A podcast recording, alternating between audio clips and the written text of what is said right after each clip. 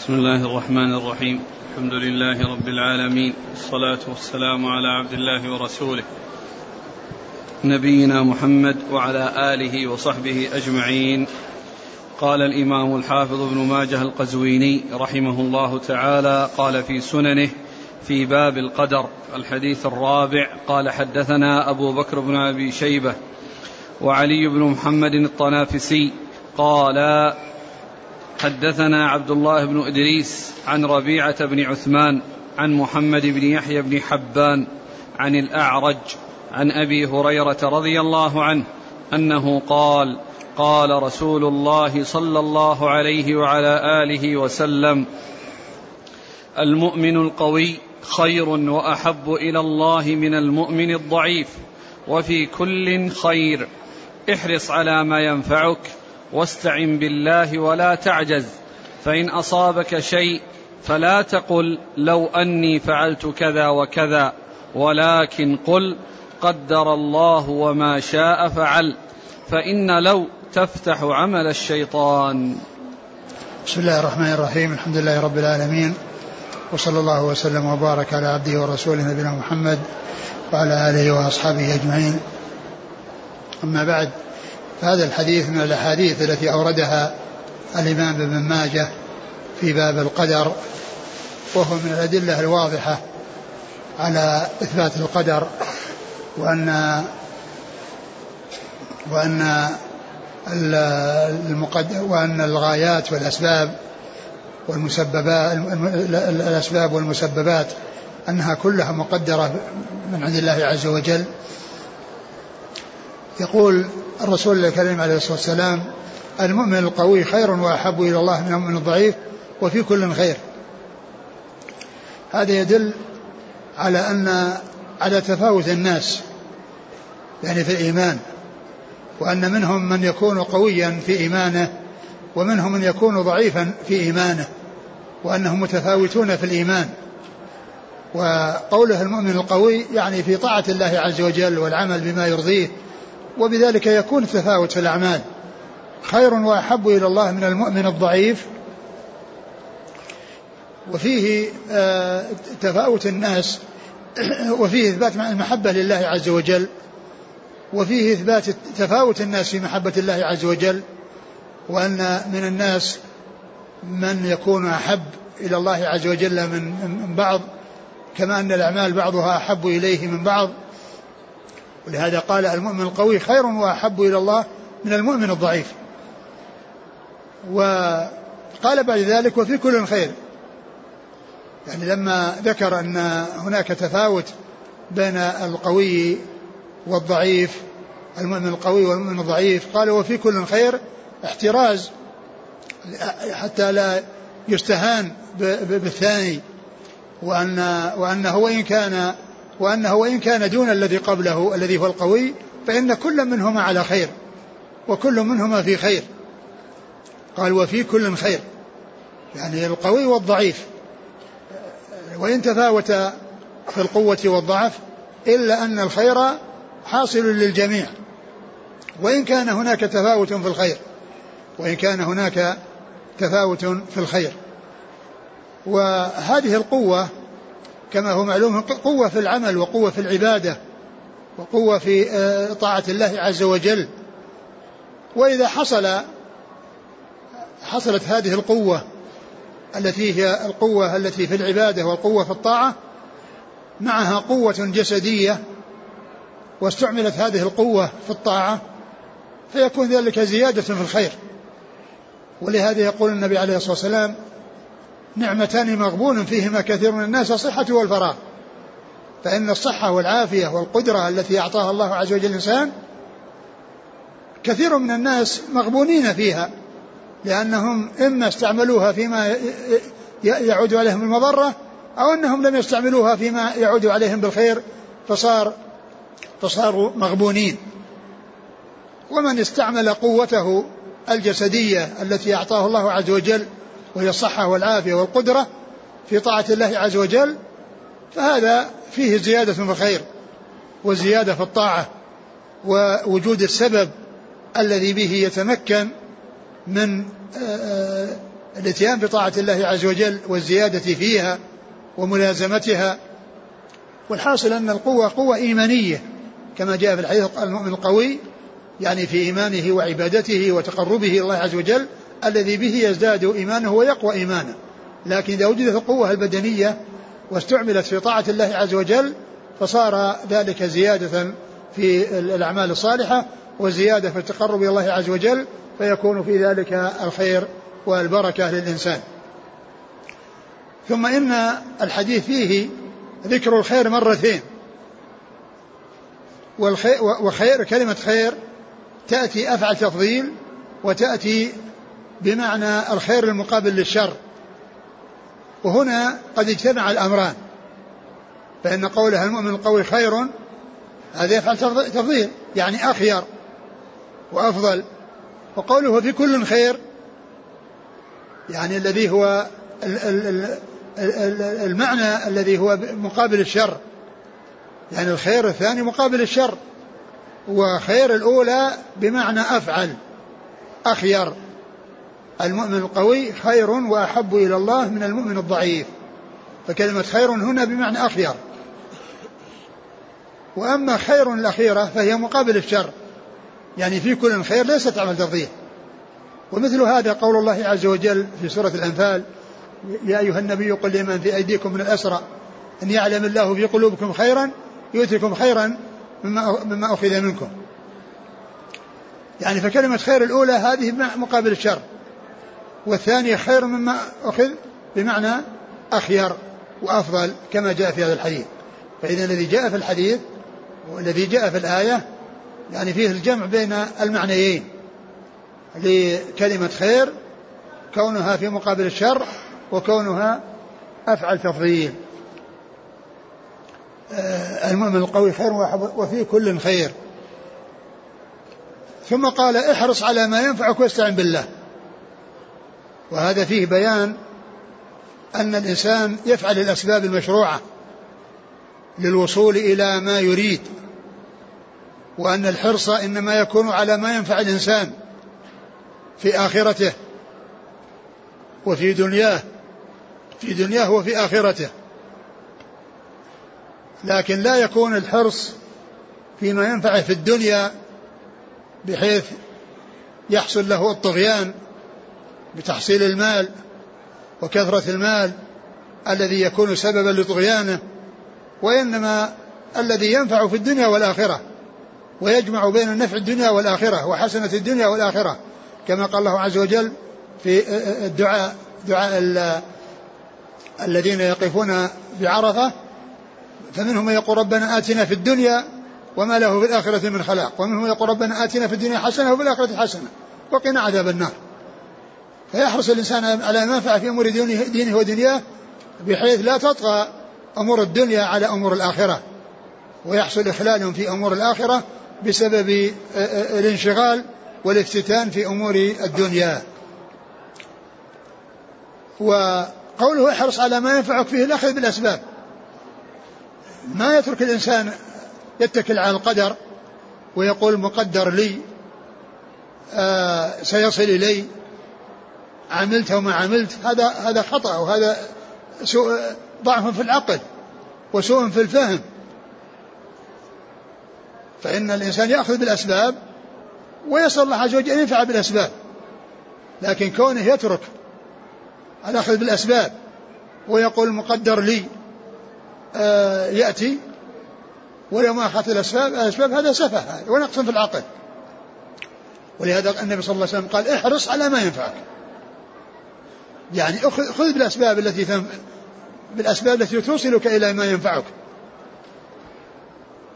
فالأخذ بالأسباب مطلوب لكن الأخذ بالأسباب المشروعة التي تؤدي إلى النفع الذي ينفع في الدنيا والآخرة. ولا يأخذ بالأسباب التي تحصل له نفعا دنيويا وضررا أخرويا. فإن هذا النفع الدنيوي هو في الحقيقة مضرة وليس بنفع. مثل اللي يقولون يعني في البنوك في فوائد البنوك. هي في الحقيقة يعني آه، هي ليست فوائد وإن سميت فائدة ولكنها مضرة مضار. وتسمية الشيء فيما يقابل ما هو عليه في الأمر والواقع. فهي يسمونها فوائد وهي مضار. كذلك هنا احرص على ما ينفعك يعني ما ينفعك في الدنيا والآخرة. وما ينفعك في الدنيا إذا كان سببا لنفعك في الآخرة. أما إذا كان ينفع في الدنيا ويضر في الآخرة فهذا ضرر على الإنسان. ففيه الأخذ بالأسباب وعدم إهمالها وإلغائها والإعراض عنها. و ولهذا أخبر النبي عليه الصلاة والسلام بأن الأخذ بالأسباب لا ينافي التوكل. في حديث قوله في قوله صلى الله عليه وسلم لو أنكم تتوكلون على الله حق التوكل لرزقكم كما يرزق الطير. تغدو خماصا وتروح بطانة. الطير ما جلست في أوكارها تقول إن الله كاتب شيء يأتيني في وكري. فأخبر أنها تذهب في الصباح خالية البطون خاوية البطون. ثم تعود وقد امتلأت البطون. تغدو خماصا وتروح بطانة. أخذت بالأسباب. فكون الإنسان يجلس في بيته ويغلق بيته ويقول أنا إن الله كاتب لي رزق يأتي لي ويجلس يموت في بيته هذا سفيه. وفي غاية السفة. وكذلك يقول إذا الله كاتب لي ولد جاني ولم تزوجت هذا سفة. الله كتب أن الولد يأتي عن طريق الزواج أو عن طريق ملك اليمين التسري. أما كون الإنسان يهمل الأسباب ويلغيها فهذا ضعف في العقل. كما أن الاعتماد على الأسباب والغفلة عن الله عز وجل هذا أيضا من أسوأ ما يكون لأن فيه إعراضا عن الله وغفلة عن الله عز وجل. ولهذا النبي صلى الله عليه وسلم قال احرص على ما ينفعك الذي هو فعل الأسباب وعدم تركها أشار إلى إلى شيء لا بد منه وهو الاستعانة بالله عز وجل. لأن الأسباب إذا ما شاء الله أن تنفع ما نفعت. يمكن الإنسان يفعل السبب ولكن ما ما يحصل نتيجة. كالإنسان يتزوج يريد ولد ولا يجيه ولد. لأنه يعني حصل فعل السبب ولكن تخلف. يعني كون الله عز وجل شاء أو أراد أو يعني يسر يعني حصول الولد. فإذا لابد من الأمرين. لابد من أخذ الأسباب وعدم إلغائها. ولا يعول عليها ويقال إنها هي كل شيء بل لابد من الاستعانة بالله عز وجل لينفع بها. احرص على ما ينفعك واستعن بالله. احرص على ما ينفعك خذ بالأسباب واستعن بالله عز وجل الذي هو مسبب الأسباب. والذي إذا شاء نفعت الأسباب وإذا شاء عدم نفع الأسباب لم تنفع. ففيه الجمع بين الأخذ بالأسباب والتوكل على الله عز وجل والاستعانة به. فالاست... ف... ف... فالأخذ بالأسباب لا ينافي التوكل. وإنما الذي ينافي التوكل كون الإنسان يغفل عن الله وعن آآ آآ آآ تيسير الله وإحسان الله وكون مشيئة الله وإرادة الله ويجعل الأسباب هي كل شيء ويغفل عن الله هذا هو السيء أما إذا أخذ بالأسباب ولم يهملها كما أمر وشرع له ومع ذلك لم يعول عليها بل عول على مسبب الأسباب وهو الله عز وجل بالاستعانة به وسؤاله أن يحقق له ما أراد وأن ييسر له ما أراد. فهاتان الجملتان أو هاتان الكلمتان يعني لا بد منهما جميعا. لا بد من أخذ الأسباب بدون إلغاء الله وإهمال وعدم توك... اعتماد على الأسباب وغفلة عن مسبب الأسباب. بل لابد من الأخذ بالأسباب والتعويل على مسبب الأسباب. وبذلك تنفع الأسباب. إذا يسر الله عز وجل وشاء وأراد نفعت الأسباب. وإذا ما حصل ذلك وما حصل التيسير والمشيئة والإرادة من الله وجدت الأسباب ولكن ما حصل يعني ما أريد لأن الله عز وجل ما حصل منه أو ما ما ما يسر وأراد وشاء أن يحصل للإنسان ما يريد. فإذا الإنسان يجمع بين الأمرين احرص على ما ينفعك واستعن بالله. ثم أكد بقوله ولا تعجز. يعني تأكيد للحر يعني للحرص لأن العجز هو الكسل وعدم الأخذ بالأسباب أو التقصير فيها أو الإهمال فيها. فأمر بالحرص على ما ينفع ولا يعجز عن الشيء الذي يعني أراده بل يأخذ بالأسباب ويتجه إليها ويعول على الله عز وجل في كونها تنفع. وأن الله عز وجل ينفع بها وييسر له تحقيق ما يريد. ثم إن الإنسان إذا أخذ بالأسباب ولم يعجز وسأل الله عز وجل ولكن ما حصل له ما يريد. يرضى بقضاء الله وقدره. ما يقول لو أني فعلت لكان كذا وكذا. فإن أصابه شيء خلاف ما يريد وخلاف ما أراد وخلاف ما قصد لا يعني يتحسر ويتكلم في القدر بغير حق فيقول لو أني فعلت لكان كذا وكذا. لو أني فعلت كذا لكان كذا وكذا. فإن ذلك لا يجوز. لو أني فعلت فإن أصابك شيء فلا تقل لو أني فعلت لكان كذا وكذا. وإنما يقول قدر الله وما شاء فعل أو قدر الله وما شاء فعل. يعني هذا الذي حصل من كونه ما حصل المقصود قدر الله والله قدره وما شاء فعل. لو شاء الله أن يكون لكان لأنه ما شاء الله كان وما لم يشاء لم يكن. ما شاءه الله لا بد وأن يوجد وما لم يشاءه الله لا يمكن أن يوجد. ما شاء الله كان وما لم يشاء لم يكن. فما شئت كان وإن لم أشاء وما شئت إن لم تشأ لم يكن. ما شئت يا الله كان وإن لم أشأ أنا لأن ما شاء الله كان. وما شئت أنا أي المخلوق إن لم تشأ يا ربي فإنه لا يكون. لأنه ما شاء الله كان وما لم يشأ لم يكن. فإن أصابك شيء يعني حصل لك شيء خلاف ما تريد دخلت في تجارة وحرصت على أن تنجح فيها وسألت الله أن ينفع فيها وبعدين خسرت في هذه التجارة. ما تقول لي أني ما دخلت في هذه التجارة كان كذا وكذا. أو حصل سلكت لك طريق وحصل لك فيه حادث وقلت والله لو كان ما سلكت هذا الطريق ما كان كذا. هذا كله كلام باطل. الله عز وجل قدر هذا والذي قدره الله لا بد أن يكون. والشيء الذي ما قدره لا يمكن أن يكون. ومن أين لك أنك لو فعلت كذا لكان كذا وكذا. هذا كله من الغيب الذي لا يعلمه إلا الله عز وجل. ولكن كل هذا تسخط وكلام ساقط وكلام لا يليق. وإنما الإنسان إن حصل ما يريد حمد الله وإن لم يحصل ما يريد فإنه آه، لا يحصل منه آه، تسخط ولا يحصل منه آه، اعتراض على القدر ولا يقول لو أني فعلت لكان كذا وكذا ولكن يقول قدر الله ما شاء فعل. فذاك يحمد الله على ما قد حصل وهذا يقول قدر الله ما شاء فعل. يعني لو قدر غير ذلك لكان. لو قدر غير ذلك لكان ولكن هذا هو الذي قدر وما قدره الله هو الكائن. ولو قدر غيره لكان لأنه ما شاء الله كان وما لم يشاء لم يكن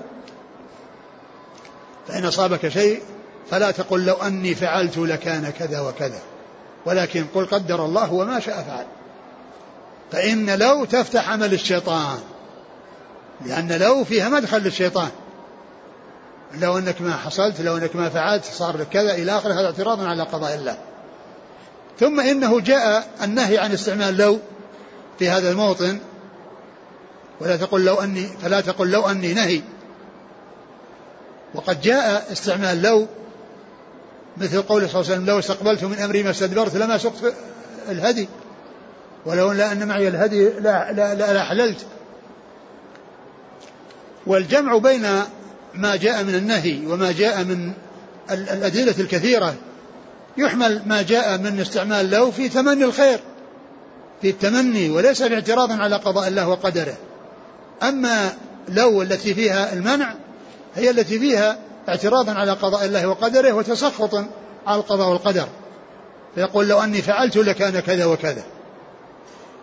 أما كونه يتمنى أن يكون حصل خيرا أو يكون فعل خيرا فإن هذا هو الذي جاءت به النصوص. وعلى هذا لا تنافي بين ما جاء في استعمال لو في تمني الخير وما جاء في استعمالها في الاعتراض على القدر والتسخط بقضاء الله وقدره. وهذا حديث عظيم يعني في باب القدر لأن فيه بيان تفاوت الناس في أعمالهم وقواهم وإيمانهم وأنهم ليسوا على حد سواء وأن كلا فيه خير لأن الإيمان موجود عند هذا وهذا وإن حصل التفاوت بين هذا وهذا وكذلك محبة الله عز وجل إثباتها على وجه يليق بكماله وأن الناس يتفاوتون فيها وأن بعض المخلوقات أحب إلى الله من بعض وبعض الأعمال أحب إلى الله من بعض.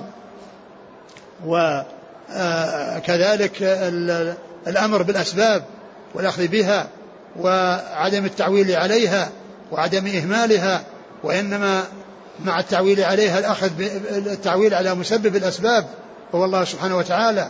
وإذا فعل الإنسان ما يريد ما, ما, ما أمر بفعله من أخذ الأسباب ثم لم يحصل له مراده لا يتسخط ولا يلوم ولا يعترض على قضاء الله وقدره ولا يقول لو أني فعلت لكان كذا وكذا ولكن يقول العبارة التي أرشد إليها الرسول صلى الله عليه وسلم قدر الله وما شاء فعل أو لو قدر غير ذلك لكان لأنه ما شاء الله كان وما لم يشاء لم يكن.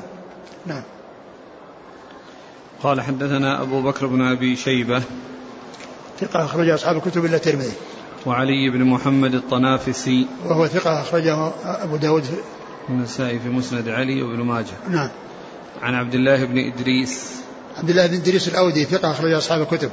عن ربيعة بن عثمان. وهو؟ صدوق له أوهام أخرجه مسلم والنسائي بن ماجه. نعم. عن محمد بن يحيى بن حبان. وهو ثقة أخرج أصحاب الكتب. نعم. عن الأعرج. عن الأعرج هو عبد الرحمن بن هرمز ثقة أخرج أصحاب الكتب. عن أبي عن أبي هريرة. رضي الله عنه. أكثر الصحابة حديثا على الإطلاق رضي الله عنه وأرضاه. نعم. استبدال كلمة لو بليت. لو ليت أني فعلت كذا وكذا لكان كان كذا وكذا. لا النتيجة واحدة. ليت أني فعلت لكان كذا وكذا. ليت أني فعلت لكان كذا وكذا. من أين له أن يكون كذا وكذا؟ يعني قوله لكان كذا وكذا النتيجة واحدة. يعني معناه أن أنه أنه لو فعل كذا لكان كذا وكذا ومن أين له أنه سيكون كذا وكذا؟ هذا غيب لا يعلمه إلا الله عز وجل. ثم أيضا الشيء الذي ما قدره الله لا يكون. نعم. في ضبط كلمة قدر الله. قدر الله. قدر الله. كلها صحيحة. قدر الله وما شاء فعل. قدر الله. والله ما أتذكر يعني الروايات في هذا لكن آه، المعنى كله صحيح. يعني قدر الله الذي حصل قدر الله أو آه، هذا الذي حصل قدره الله وما شاء الله فعل. ضبطها لا لا أتذكر عنه شيئا لا أذكر عنه شيئا. ما صحة هذه العبارة؟ التوكل على الأسباب شرك ونفي الأسباب معصية. هذا هذه عبارة ذكرها السلف لكنها ليست بهذا اللفظ. الاعتماد على الأسباب شرك في التوحيد ومحو ومحو الأسباب أن تكون أسبابا نقص في العقل. يعني التوكل على الأسباب الاعتماد على الأسباب شرك في التوحيد لأنه أعرض عن الله وقال أن السبب هو كل شيء. فهو اعتمد على على, على الأسباب وأعرض عن الله وغفل عن الله. مثل ما يفعله الناس الذين لا يؤمنون بالله عز وجل ما عندهم إلا الحقائق المادية والأمور المادية وليس هناك شيء يعني الذي هو التعويل على الله عز وجل. ومحو الأسباب أن تكون أسباب يعني كون الإعراض عن الأسباب وأنه لا يؤخذ بها نقص في العقل. لأن يقول أنا أنا لا أتزوج إذا الله مقدر لي ولد يأتيني ولد هذا سفيه هذا نقص في العقل. أو الذي يقول يغلق عليه بابه ويقول خلاص أنا إن جاء كأن الله مقدر شيء جاءني وإلا يموت في بيته. هذا نقص في العقل. نعم. هذه ذكرها شارح الطحاوي وغيره يعني عبارة يعني وإن الأخذ بالأسباب والاعتماد عليها شرك التوحيد ومحو الأسباب تكون أسباب نقص في العقل و الأخذ بالأسباب مع التعويل على الله عز وجل هذا هو التوحيد والحق. نعم. قال حدثنا هشام بن عمار ويعقوب بن حميد بن كاسب قال حدثنا سفيان بن عيينة عن عمرو بن دينار أنه سمع طاووسا يقول سمعت أبا هريرة رضي الله عنه يخبر عن النبي صلى الله عليه وسلم أنه قال احتج آدم وموسى عليهما السلام فقال له موسى يا آدم أنت أبونا خيبتنا وأخرجتنا من الجنة بذنبك. فقال له آدم يا موسى اصطفاك الله بكلامه وخط لك التوراة بيده أتلومني على أمر قدره الله علي قبل أن يخلقني بأربعين سنة؟ فحج آدم موسى فحج آدم موسى فحج آدم موسى ثلاثا. ثم ذكر هذا الحديث المتعلق ب يعني ما حصل لآدم ولموسى عليهما الصلاة والسلام من آه، قول آه، موسى لأبيه آدم يا, يا آدم خيبتنا وأخرجتنا من الجنة بذنبك أو بخطيئتك. أخرجتنا من الجنة بذنبك. نعم أخرجتنا من الجنة بذنبك. يعني يعني خيبتنا يعني جعلتنا خائبين خاسرين. يعني آه يعني بخروج بخروجك من الجنة ونحن تبعا لك. فيعني آه وهذا ليس اعتراف وهذا الذي حصل يعني قيل وأن آدم حج موسى قيل أن معنى ذلك أنه احتجاج ليس على الذنب وعلى الخطيئة وإنما هو على المصيبة اللي ترتبت. ولهذا قال خيبتنا. فالاحتجاج عليه بالمصيبة. لا على الخطيئة وعلى على الذنب. لأن الذنوب يعني لا يحتج بها. لا يحتج بالذنوب والخطايا على القدر. فلو أن إنسانا يعني آه، فعل فعلا محرما وقيل له لماذا قال قدر الله أو قدر الله عز وجل ما يكفيه. لا يجوز الاحتجاج بالقدر على فعل على ترك مأمور أو فعل محظور.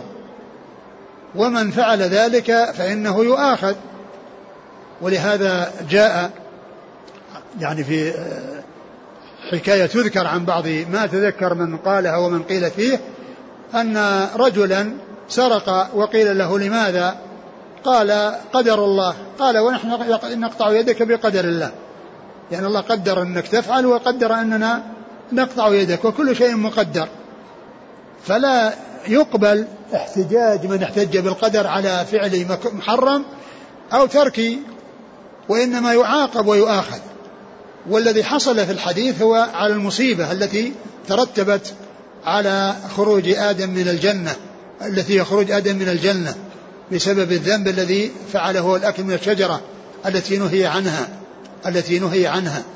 وقيل هذا من باب الاحتجاج بالقدر على المصائب لا على المعائب وعلى الخطايا والذنوب وإنما هو على المصيبة. و وهذا المعنى ذكره ابن القيم عن شيخ الإسلام ابن تيمية وذكر معنى آخر هو وقال إن إن الاحتجاج بالقدر يعني بعد التوبة هو الذي يعني لا يسوغ وليس بصحيح وإنما يعني قبل التوبة يعني وحصول على الذنب هذا هو الذي يعني يضر وهو الذي ليس بصحيح. وأما الإنسان قد تاب من ذنبه كونه يحتج عليه بالقدر أو أنه يعني أو كونه يحتج يعني يلام بعد أن حصل منه ما حصل من التوبة فإن فإن الإنسان لا يلام بعد التوبة وإنما يحصل لهم قبل التوبة. وآدم عليه الصلاة والسلام قد تاب الله عليه واجتباه وتاب عليه وهداه فيعني الاحتجاج عليه غير صحيح. فذكر ابن القيم رحمه الله في كتابه شفاء العليل لأن شفاء العليل في القضاء والقدر والحكمة والتعليل يشتمل على ثلاثين بابا من أبواب القدر كلها تتعلق بالقدر. وأحد الأبواب في شرح هذا الحديث. وأحد الأبواب في شرح هذا الحديث وقد ذكر يعني أجوبة عديدة لفرق الضلال لبعض فرق الضلال وذكر هذين الجوابين. الجواب الذي نقله عن شيخه شيخ الإسلام ابن تيمية والجواب الذي يعني استظهره وقال إن إنه إن إنه يعني آه إنه كان بعد التوبة فالاحتجاج يعني ليس له محل وأنه قد تاب منه ويعني آه ولهذا قال النبي صلى الله عليه وسلم حج آدم موسى حج آدم موسى حج موسى يعني غلبه بالحجة غلبه بالحجة. فليس فيه الاحتجاج بالقدر على ترك أمر أو فعل ترك آه، أمر أو فعل نهي وإنما فيه على مصيبة أو أنه آه، قد تاب منه واللوم عليه لا يتوجه بعد التوبة. نعم. قال حدثنا هشام بن عمار. آه، صدوق أخرج له. البخاري وأصحاب السنن. نعم. ويعقوب بن حميد بن كاسب. هو صدوق ربما وهم أخرجه البخاري في خلق أفعال العباد وابن ماجه. نعم. عن سفيان بن عيينة. ثقة أخرج أصحاب الكتب. عن عمرو بن دينار. ثقة أخرج أصحاب الكتب. عن طاووس. طاووس بن كيسان ثقة أخرج أصحاب الكتب. عن أبي هريرة. نعم. يقول السائل هذا اللقاء هل هو كان في ليلة الإسراء والمعراج؟ هو يعني يعني ليلة الإسراء والمعراج ليس معنى ذلك أن أنهم لا, لا, لا ليسوا في السماء إلا تلك الليلة لأن الرسول صلى الله عليه وسلم لقي الأنبياء ومنهم آدم في السماء الدنيا وإبراهيم في السماء السابعة أو السادسة. ف فهم في السماء لكن لا يقال إنهم ما كانوا فيها إلا تلك الليلة. والموجود في السماء ليس أبدانهم فأبدانهم في الأرض ولكن أرواحهم في صور أبدانهم. أرواحهم في صور أبدانهم ولهذا عرفهم ووصفهم النبي صلى الله عليه وسلم. يعني ذكر صفاتهم التي هم التي هم عليها. ف هو لا شك إنه في البرزخ. يعني إنه في البرزخ في الحياة البرزخية. يعني بعد يعني بعد يعني آه بعد يعني موت عيسى بعد موت موسى وقبل البعث والنشور. يعني في الحياة البرزخية. لكن لا يقال إنه في تلك الليلة. يعني لأنه لا يعلم متى كان ذلك بالتحديد إلى الله عز وجل. ولا يقال ان ان ان, أن أن الذي حصل من وجود لقي إياهم أنهم لا يوجدون في السماء على هذه الآية إلا في تلك الليلة. بل يعني يمكن أن يكون بقاهم مستمر بحيث أرواحهم تكون فعلم ذلك عند الله عز وجل. لكن لا يقال أن هذا لا يوجد لم يوجد إلا في تلك الليلة لأنه ما في شيء يدل عليه وأن الله تعالى جعلهم آه، في ذلك الوقت في ذلك الزمان من أجل لقية الرسول ما جاء شيء يدل على هذا وإنما جاء أنه وجدهم في السماء. فكونهم دائما أو أن في تلك الليلة يعني ما هناك شيء يدل على على يعني على هذا ولا على هذا لكن لا يقال إنه لا يوجد إلا في تلك الليلة. نعم. ويقول الأخ هل هذا يستدل به على أن الأرواح تتلاقى بعد الموت؟ آه الله تعالى أعلم. قوله في الحديث قدره الله علي قبل أن يخلقني بأربعين سنة. يعني هذا من التقدير تقدير آخر لأن التقديرات متعددة. فيه يعني فيه التقدير العام الذي هو في اللوح المحفوظ وفيه التقدير الذي في ليلة القدر والتقدير الذي يكون عند نفخ الروح في آه، يعني في يعني في الإنسان. وهذا التقدير الذي جاء أنه قبل خلقه بأربعين سنة وكلها مطابقة للتقدير الأول. أقول كلها تكون مطابقة للتقدير الأول نعم. حديث يعني قبل أن يخلق. قدر المقادير بخمسين ألف سنة. لا هو الآدم قال قبل أن يخلق بأربعين سنة. يعني أن آدم أخبر بهذا الحديث أنه قبل خلق آدم بأربعين سنة. لكن تقدير الخلق كلها قبل خلق السماوات والأرض بخمسين ألف سنة. تقدير العام الذي في اللوح المحفوظ. وكتب في اللوح المحفوظ قدر مقادير الخلائق يعني وكتب يعني وكتب في اللوح المحفوظ قبل خلق السماوات والأرض بخمسين ألف سنة. وأما هذا قبل خلق آدم بأربعين سنة. فهناك يعني أنواع من التقديرات وقد ذكرها ابن القيم وعقد لكل واحد منها بابا في كتابه شفاء العليل يعني التقدير السنوي والتقدير اليومي والتقدير كذا وذكر عدة أنواع من التقديرات وذكر الكلام عليها في كل تقدير له باب نعم. قال حدثنا عبد الله بن عامر بن زرارة قال حدثنا شريك عن منصور عن ربعي عن علي رضي الله عنه أنه قال قال رسول الله صلى الله عليه وعلى آله وسلم لا يؤمن عبد حتى يؤمن بأربع بالله وحده لا شريك له وأني رسول الله وبالبعث بعد الموت والقدر. ثم ذكر حديث علي رضي الله عنه. لا يؤمن أحد حتى يؤمن بأربع يؤمن بالله وحده لا شريك له وبالبعث بعد الموت وب آه، وبأنه رسول الله. وأني رسول وأني رسول الله والقدر. يعني فهذا فيه أربعة من أنواع من من من, من أركان الإيمان. الإيمان بالله وبرسوله الذي يعني طبعا الإيمان بالرسل ومنهم الرسول وكذلك البعث الذي هو الحياة الآخرة البعث بعد الموت الذي هو الدار الآخرة. والقدر ولم يأتي ذكر الكتب يعني في هذا. وجاءت يعني آآ آآ بالنسبة للرسول صلى الله عليه وسلم الإيمان به. ومن المعلوم أن الإيمان الإيمان بالله يعني الإيمان يكون بالأنبياء كلهم. يعني ما في ذكر الملائكة هنا ما في ذكر الملائكة. ما في ذكر الملائكة ولا ذكر الكتب وإنما الإيمان بالله والإيمان بالرسول وهو من الرسل والإيمان بالبعث الذي هو من أعمال اليوم الآخر. والإيمان بالقدر وليس فيه ذكر الكتب ولا ذكر الملائكة يعني في التي جاء ذكرها في حديث جبريل. وقيل أنه أن, أن المقصود بأنه لا يؤمن أنه نافي أصل الإيمان ولا شك أن عدم الإيمان بالله عز وجل وبرسوله وبالبعث يعني هذا كفر. وأما الإيمان بالقدر أو يعني عدم الإيمان بالقدر فإذا كان نفيا وجحودا لمراتب القدر الأربعة التي فيها منها العلم فإن هذا كفر. وأما إذا كان يعني دون ذلك والذي عليه القدرية فجمهور العلماء لم يكفروهم وبعضهم كفرهم والجمهور لم يكفروهم. ومنهم من وقد جاء عن الشافعي أنه قال ناظر القدرية بالعلم فإن قروا به خصموا وإن جحدوه كفروا. فإذا المراتب الأربع إذا جحدت وكفر بها لا شك أن من حصل ذلك منه له يعني ذلك يكفر. وأما بالنسبة للقدرية الذين هم النفاة نفاة القدر فإذا كان نفيهم لعلم الله عز وجل كما قال الشافعي فإنهم يكفرون.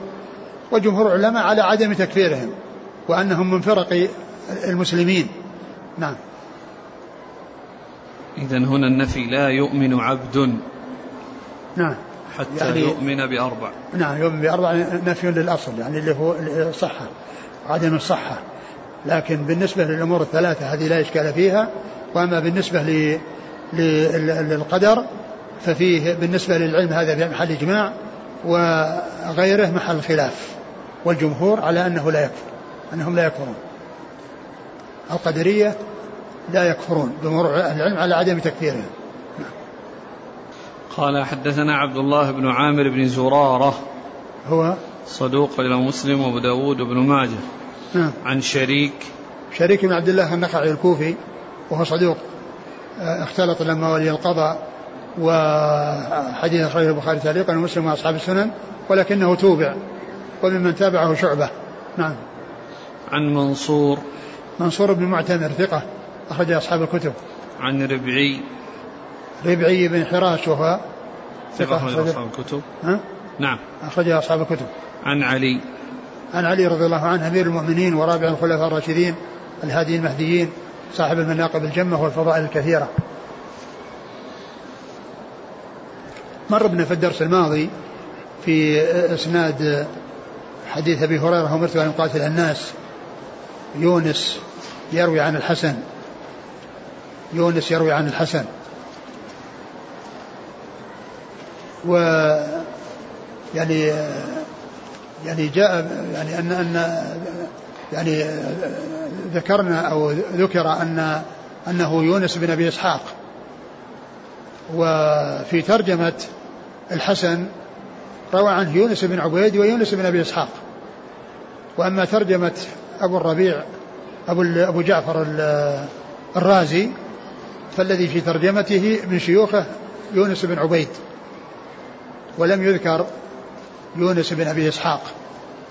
فاذا يعني الظاهر أن أو أن يكون يونس هو بن عبيد وهو ثقة اخرج أصحاب الكتب الستة. يونس بن عبيد ثقة اخرج أصحاب الكتب الستة. قال حدثنا أبو بكر بن أبي شيبة وعلي بن محمد قال حدثنا وكيع قال حدثنا طلحة بن يحيى بن طلحة بن عبيد الله عن عمته عائشة بنت طلحة عن عائشة أم المؤمنين رضي الله عنها أنها قالت دعي رسول الله صلى الله عليه وعلى آله وسلم إلى جنازة غلام من الأنصار فقلت يا رسول الله طوبى لهذا عصفور من عصافير الجنة لم يعمل السوء ولم يدركه قال أو غير, أو غير ذلك يا عائشة؟ إن الله خلق للجنة أهلا خلقهم لها وهم في أصلاب آبائهم. وخلق للنار أهلا خلقهم لها وهم في أصلاب آبائهم. ثم ذكر حديث عائشة رضي الله عنها في آه في الصبي الصغير الذي دعي النبي صلى الله عليه وسلم للصلاة عليه وقالت طوبى له عصفور من عصافير الجنة. فالنبي صلى الله عليه وسلم قال أو غير ذلك يا عائشة إن الله خلق للجنة خلقا خلقهم لها وهم في أصلاب آبائهم وللنار خلقا وهم في أصلاب آبائهم. فهذا فيه إثبات القدر وأن كل شيء مقدر وأن الشقي شقي وهو يعني قبل أن يوجد بقضاء الله وقدره والسعيد سعيد قبل أن يوجد بقضاء الله وقدره. وقد كانوا في أصلاب آبائهم وقبل أن يكونوا قبل أن يوجد آبائهم فإن الله عز وجل قدر كل ما هو كائن وقدر أن هذا شقي وقدر أن هذا سعيد. ومذهب أهل السنة والجماعة المشهور يعني يعني عن جمهورهم أن أولاد المؤمنين بالجنة وأنهم تبع لآبائهم وهم يشفعون لآبائهم كما جاء في بعض الأحاديث يعني آه، كون الأفراط يشفعون. و آه، آه، وما جاء في هذا الحديث قيل يحمل على أن المقصود من ذلك عدم المبادرة إلى تعيين شخص بعينه والتعليم تعليم الناس على أن لا يشهدوا لأحد بجنة أو نار بشخص معين وإنما يتوقفون في ذلك ويكلون العلم إلى العالم سبحانه وتعالى أو أن أن ذلك قبل أن يعلم يعني أو يأتي يعني شيء يدل على أن آه، أولاد المؤمنين أنهم تبع لآبائهم في الجنة. وقد قال الله عز وجل الذين آمنوا واتبعتهم ذريتهم بإيمان الحقنا بهم ذريتهم وما ألتناهم من عملهم من شيء. والله تعالى يتفضل على الآباء بأن يلحق بهم الأبناء وإن كانوا أقل منهم درجة تفضلا منه سبحانه وتعالى على الأبناء برفعهم. وعلى الآباء بكونهم معهم لتقر عيونهم ويكمل أنسهم وفرحهم وسرورهم. والحاصل أن عدم التسرع بتعيين شخص بأنه من أهل الجنة أو من أهل النار يعني يتوقف في ذلك ولا يتسرع فيه. وإن كان يعني الله عز وجل يتفضل على يعني ال ال الذين لم يعملوا خيرا قط وهم الصغار بأن يكونوا مع يعني مع آبائهم الجنة. كما أنه سبحانه وتعالى لما بقي كما جاء في الحديث لما بقي فضلة في الجنة أو مكان من الجنة بعد أن دخلها أهلها فالله عز وجل خلق خلقا وأدخلهم الجنة. خلق خلقا وأدخلهم الجنة. وقد جاء في قصة الخضر وحديث الخضر الذي قتله وقال جاء في الحديث أنه طبع كافرا وأنه غلام صغير وقتل قبل أن يبلغ. نعم. قال حدثنا أبو بكر بن أبي شيبة وعلي بن محمد قال حدثنا وكيع. وكيع بالجراح الرؤاسي ثقة أخرج أصحاب الكتب. عن طلحة بن يحيى بن طلحة بن عبيد الله. وهو صدوق يخطئ أخرج له مسلم وأصحاب السنن. نعم. عن عمته عائشة بنت طلحة. وهي ثقة أخرج له أصحاب الكتب. نعم. عن عائشة أم المؤمنين. عائشة أم المؤمنين رضي الله عنها الصديقة بنت الصديق وهي من ممن أكثر رواية عن رسول الله صلى الله عليه وسلم. قال حدثنا أبو بكر بن أبي شيبة وعلي بن محمد قال حدثنا وكيع قال حدثنا سفيان الثوري عن زياد بن إسماعيل المخزومي عن محمد بن عباد بن جعفر عن أبي هريرة رضي الله عنه أنه قال جاء مشركو قريش يخاصمون النبي صلى الله عليه وسلم في القدر فنزلت هذه الآية يوم يسحبون في النار على وجوههم ذوقوا مس سقر. إنا كل شيء خلقناه بقدر. ثم ذكر هذا الحديث الذي فيه مخاصبة كفار قريش للنبي صلى الله عليه وسلم بالقدر وأن الله عز وجل أنزل هذه الآية يوم يسحبون في النار على وجوههم ذوقوا مس سقر إنا كل شيء خلقناه بقدر. ففيه يعني إنكارهم للقدر ومخاصمتهم به مخاصمتهم يعني للرسول صلى الله عليه وسلم وأن الله تعالى أنزل هذه الآية وهي وأن كل شيء بقدر وأن كل كائن فهو مقدر كما قال الله عز وجل إن كل شيء خلقناه بقدر يعني أنه سبق به قضاء الله وقدره سبق به علمه وسبقت به كتابته ومشيئته وإرادته ثم وجد طبقا لما علمه وكتبه وشاءه سبحانه وتعالى. نعم. قال حدثنا أبو بكر بن أبي شيبة وعلي بن محمد عن وكيع عن سفيان الثوري. سفيان الثوري ثقة أخرج أصحاب الكتب. عن زياد بن إسماعيل المخزومي. وهو صدوق. سيء الحفظ أخرج نعم. البخاري في خلق أفعال العباد ومسلم والترمذي وابن ماجه. نعم. عن محمد بن عباد بن جعفر. وهو ثقة أخرج أصحاب الكتب. نعم. عن أبي هريرة. نعم. قال حدثنا أبو بكر بن أبي شيبة قال حدثنا مالك بن إسماعيل قال حدثنا يحيى بن عثمان مولى أبي بكر. قال حدثنا يحيى بن عبد الله بن أبي مليكة عن أبيه أنه دخل على عائشة رضي الله عنها فذكر لها شيئا من القدر. فقالت سمعت رسول الله صلى الله عليه وعلى آله وسلم يقول من تكلم في شيء من القدر سئل عنه يوم القيامة. ومن لم يتكلم فيه لم يسأل عنه. ثم ورد حديث عائشة من تكلم بشيء من القدر يعني سئل عنه يوم القيامة. والمعنى إذا تكلم فيه بغير حق أو تجاوز الحد فيما آه، هو واجب عليه. لأن لأن القدر يتكلم فيه في حدود الوحي وفي حدود النص ولا يتكلم فيه بالتعمق و يعني لأن التعمق كما قال بعض أهل العلم ذريعة الخذلان وسلم الحرمان. يعني الإنسان كونه آه، يتعمق فيه ويعمل فكره فيه وعقله فيه دون أن يكون له حدود وقيود يقف عندها فإن ذلك يؤدي به إلى إلى إلى الخروج من الدين والعياذ بالله. يعني ف إذا من تكلم بالقدر بشيء من القدر سئل عنه ومن لم يتكلم لم يسأل. يعني ما حصل منه شيء يسأل عنه ويؤاخذ عليه. ولكن الحديث غير صحيح لأن فيه آآ آآ فيه آآ من هو ضعيف. نعم.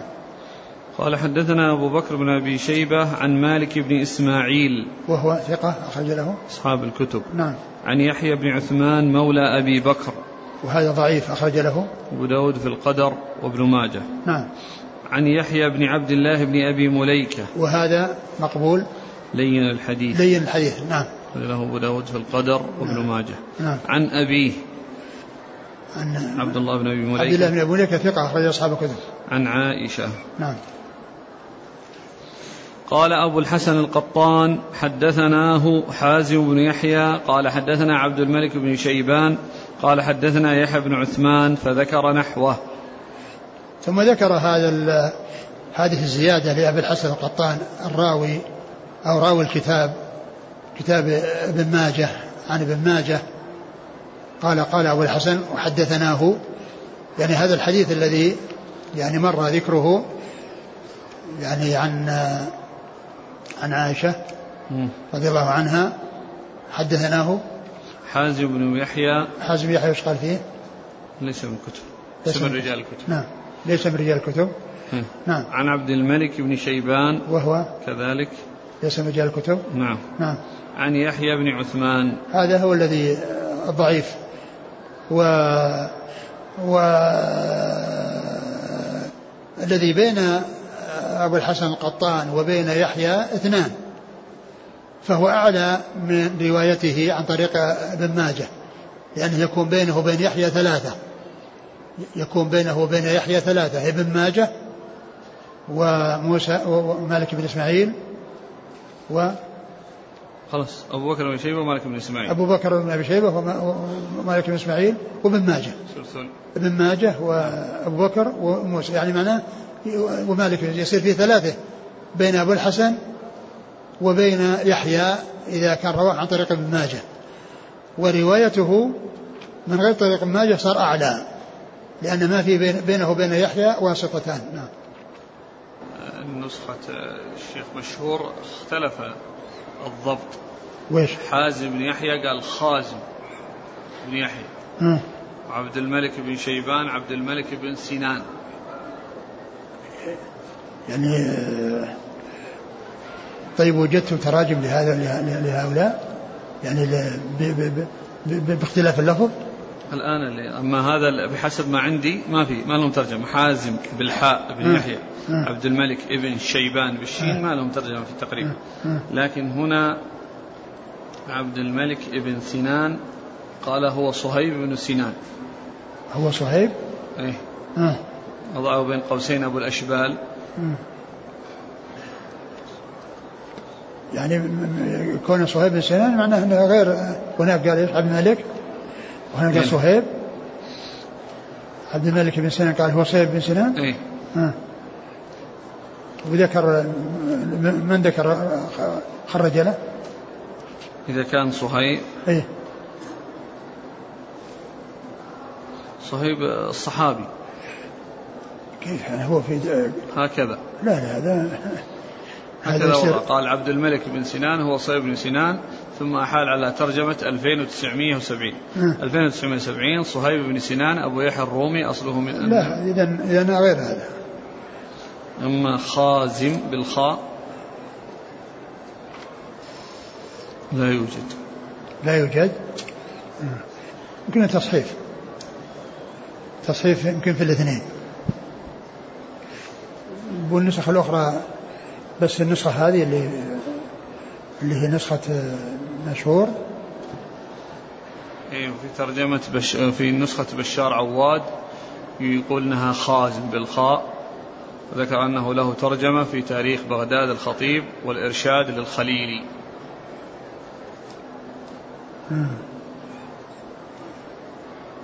ولا يعني أقول ما يدري هل يعني هل يعني يعني هذا هو في طبقته هذا الطبقة وأن هذا روى عنه وهذا روى عنه. هذا يحتاج إلى أنه يعرف في ترجمته. هل هو روى عنه أبو الحسن القطان وروى عن عن الذي فوقه والذي فوقه قال في شيء؟ اللي هو عبد عبد الملك بن شيبان ما لقيناه.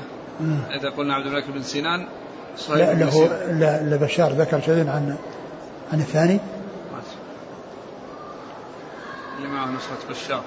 ها؟ نعم.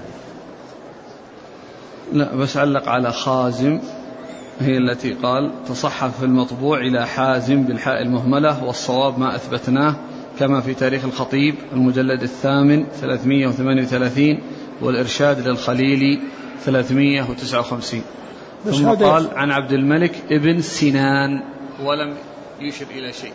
قال عبد الملك بن سنان؟ اي عجيب. وفوق فوق عنده عبد الملك بن سنان؟ فوق. عنده في النسخة فوق يعني. إيه هو في النسخة بس. فوق يعني؟ إيه. موجود؟ يعني ما ذكر يعني في في الحاشية؟ اللي ذكر في الحاشية التعليق عليه خازم نعم طيب. وموجود فوق عبد الملك بن سنان؟ اي نعم. نعم. يعني الله تعالى أعلم يعني يعني وإذا هذا اللي هو خازم يحتاج إلى معرفة يعني طبقته ومعرفه من روى عنه. يعني طبقته هل هو في هذه الطبقة؟ وهل روى عنه أبو الحسن القطان. نعم. قال حدثنا علي بن محمد قال حدثنا أبو معاوية قال حدثنا داود بن أبي هند عن عمرو بن شعيب عن أبيه عن جده رضي الله عنه أنه قال خرج رسول الله صلى الله عليه وعلى آله وسلم على أصحابه وهم يختصمون في القدر فكأنما يفقأ في وجهه حب الرمان من الغضب فقال بهذا أمرتم أو لهذا خلقتم تضربون القرآن بعضه ببعض بهذا هلكت الأمم قبلكم. قال فقال عبد الله بن عمرو ما غبطت نفسي بمجلس تخلفت فيه عن رسول الله صلى الله عليه وسلم ما غبطت نفسي بذلك المجلس وتخلفي عنه. ثم ذكر حديث عبد الله بن عمرو بن العاص رضي الله عنهما وأن النبي صلى الله عليه وسلم خرج بأصحابه وهم يعني يتكلمون في القدر ف ولعل كلامهم يعني آه، آه، في إثباته ونفيه وأن منهم من يحتج بالقرآن لهذا وبعضهم يحتج بالقرآن لهذا. فخرج وقال لهم صلى الله عليه وسلم بهذا أمرتم أو لهذا خلقتم. آه، إيش بعده؟ تضربون القرآن بعضه تضربون القرآن بعضه ببعض. يعني ما أنهم يحتجون بالقرآن. هذا يحتج به على خلاف ما يحتج به الآخر. يعني وكأن أن أن أحد يحتج به على شيء والثاني يحتج به على شيء مقابل له. فالرسول صلى الله عليه وسلم غضب لكونهم يحصل منهم ذلك وأنهم يحصل منهم الاحتجاج بالقرآن على شيء يعني لا يدل عليه أو يفهمونه على غير الشيء الذي هو عليه أو الذي ينبغي أن يكون عليه ثم قال بعده إيش؟ بهذا هلكت الأمم قبلكم. نعم بهذا هلكت الأمم قبلكم. يعني كونهم يعني يعني الكتب التي آه، هم فيها يعني آه، آه، يفهمونها على أفهام خاطئة أو يضربون بعضها ببعض على حسب يعني فهومهم وآرائهم الخاطئة وأن هذا من أسباب هلاك الأمم السابقة. حيث آه، يفعلون مثل هذا الفعل في كتبهم وفيه تحذير لهذه الأمة أن تكون كذلك. نعم. فقال عبد الله بن عمرو ما غبطت نفسي بمجلس تخلفت فيه عن رسول الله صلى الله عليه وسلم ما غبطت نفسي بذلك المجلس وتخلفي عنه. وهذا يعني هذا من مراسيل الصحابة.